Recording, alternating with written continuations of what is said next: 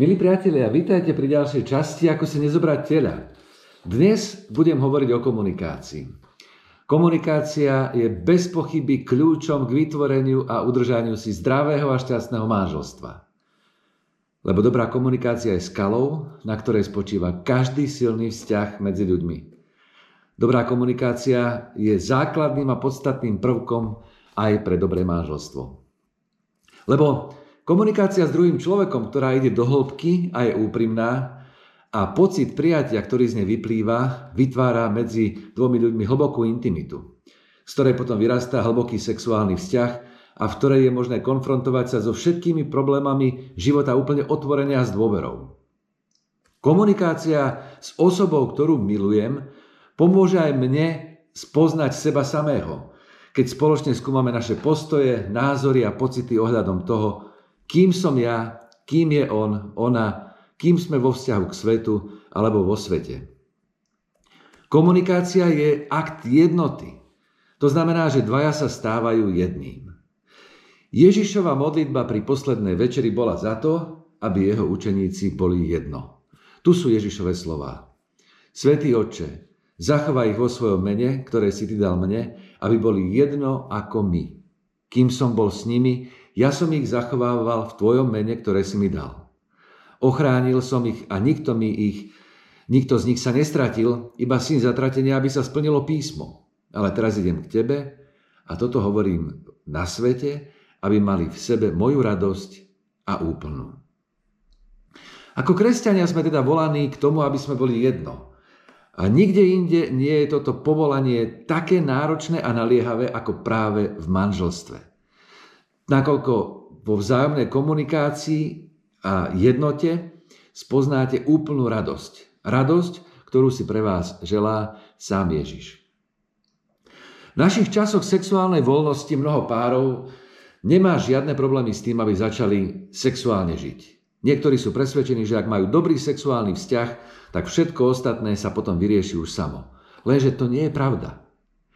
Keď pár začne so svojím sexuálnym životom pred manželstvom, dosť často sa stáva, že si medzi sebou nevybudujú žiadne kanáliky na vzájomnú verbálnu komunikáciu. Alebo ak aj verbálne komunikujú, tak je to komunikácia veľmi povrchná.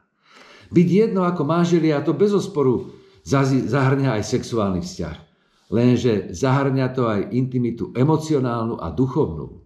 A k vytvoreniu takejto intimity je možné sa dopracovať iba pomocou nepretržitej verbálnej a neverbálnej komunikácie.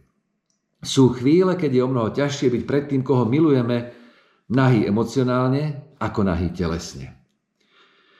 Väčšina párov si želá prežívať vzájomnú intimitu, ale sa jej boja.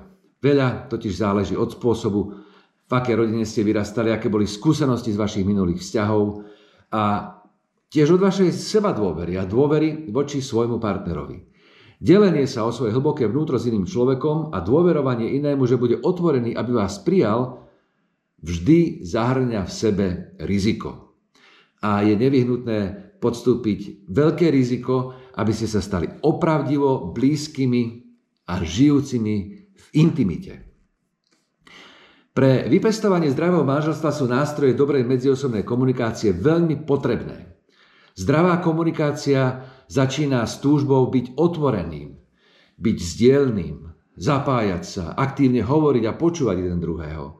Pre väčšinu ľudí to znamená stať sa viac pozorným na to, ako komunikujeme a urobiť aj potrebné zmeny, aby sme dosiahli čím lepší výsledok. Veľa ľudí má ťažkosti vyjadriť svoje pocity. Veľmi často mnohí ľudia napriek tomu, že sú citliví a empatickí s inými, nie sú spojení so svojimi vlastnými pocitmi. Nevyjadrené a neuvedomelé pocity môžu doslova sabotovať a odoberať skutočnú radosť z tých najlepších prijatých rozhodnutí, ktoré urobíme. Pocity nie sú dobré ani zlé. Sú znamením, ukazovateľom, čo sa deje vo vnútri. Preto, aby sme boli schopní vyjadriť svoje pocity, pravdivo je dôležité stretnúť sa so svojím vlastným ja. Bez toho, aby sa nám to podarilo, bude komunikácia do hĺbky skutočne ťažkou a namáhavou úlohou. Preto skúsme aspoň letmo sa pozrieť na niektoré z pocitov, ktoré by sme mali byť schopní spoznať v našom vnútri. Sú nimi vášeň, napríklad. Hej, zahorím nástočivou túžbou niečo dosiahnuť a dotiahnuť. Zlosť. Viem sa nazlostiť. Vďačnosť.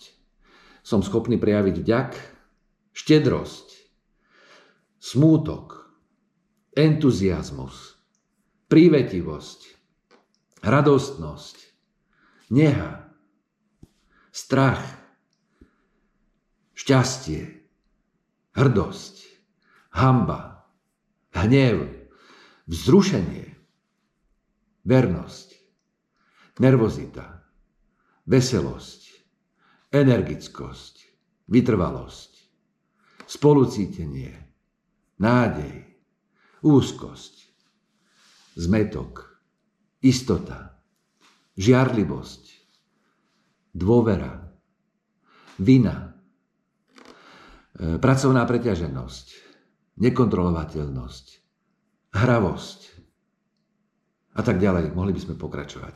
To sú pocity. Existuje veľa tém, pri ktorých máme rozdielne pocity a tiež očakávania. Pre pochopenie partnerových pocitov a očakávaní v súvislosti s nejakou témou ich musíme načúvať. Bez toho sa nedá ísť pred. A hlavne musíme im načúvať bez toho, aby sme ich hodnotili a aby sme k tomu mali pripomienky. Keď sa budeme deliť o naše pocity a očakávania, problém sa stane zrozumiteľnejší a naša schopnosť porozumieť mu sa prehlbí. Môže byť veľmi ťažké a citlivé diskutovať na témy ako napríklad finančné plánovanie, spôsob e, míňania peňazí, dlhy, sexuálny vzťah, spiritualita, praktizovanie nábožnosti alebo náboženstva ako takého, domáce povinnosti, právny vzťah, smrť blízkeho človeka, osobné návyky alebo zlozvyky, žiarlivosť, čas strávený s priateľmi alebo príbuznými, Viac času stráveného prácou, než je potrebné. Dlhé hodiny strávené pred televíziou alebo pri počítači. Rodinné plánovanie. Osobné a kariérne ambície. A tak ďalej, a tak ďalej.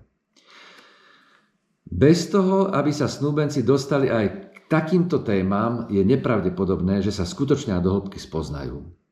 Možno treba otvoriť spôsob komunikácie, ktorý sa praktizoval v rodine, z ktorej pochádzaš. Možno jednoducho treba pomenovať pocity, ktoré zakusuješ, keď sa otvorí niektorá z tém. Dôležité je venovať tomu dostatok času a nech ide o čokoľvek a nezamiesť pod koberec, ako sa hovorí, nejakú z otvorených tém. Keď pôjdeš rozprávať so svojou snúbenicou, so svojim snúbencom na miesto, kde budete iba vy dvaja, pozorne počúvaj čo každý z vás hovorí tomu druhému. Všímaj si pocity a myšlienky, ktoré ten druhý vyjadri a pomenuje a takisto neprehliadni reč tela. Jednoducho sa snaž akceptovať, čo tvoj snúbenec, snúbenica, alebo tvoj kamarát, alebo kamarátka, alebo priateľ, alebo priateľka ti chce povedať. Daj druhému pocítiť, že všetko, čo sa ti snaží komunikovať prostredníctvom ktoréhokoľvek z kanálov, či už je to verbálny alebo neverbálny, je začiatkom úspechu tej dobrej komunikácie medzi vami. Som presvedčený, milí priatelia, že dnešný podcast vám môže pomôcť uvedomiť si dôležitosť dobrej komunikácie pre manželstvo a tiež potrebu nepodceniť nejakú z dôležitých tém. Komunikácii sa budem venovať aj pri ďalšom stretnutí. Ak chcete pridať komentár do diskusie, je to vítaná aktivita. Určite kliknite na odber tohto kanála, ak počúvate podcast na Apple, ohodnoťte ho, lebo práve tým pomôžete, aby sa takéto myšlienky dostali k čo najviac poslucháčom.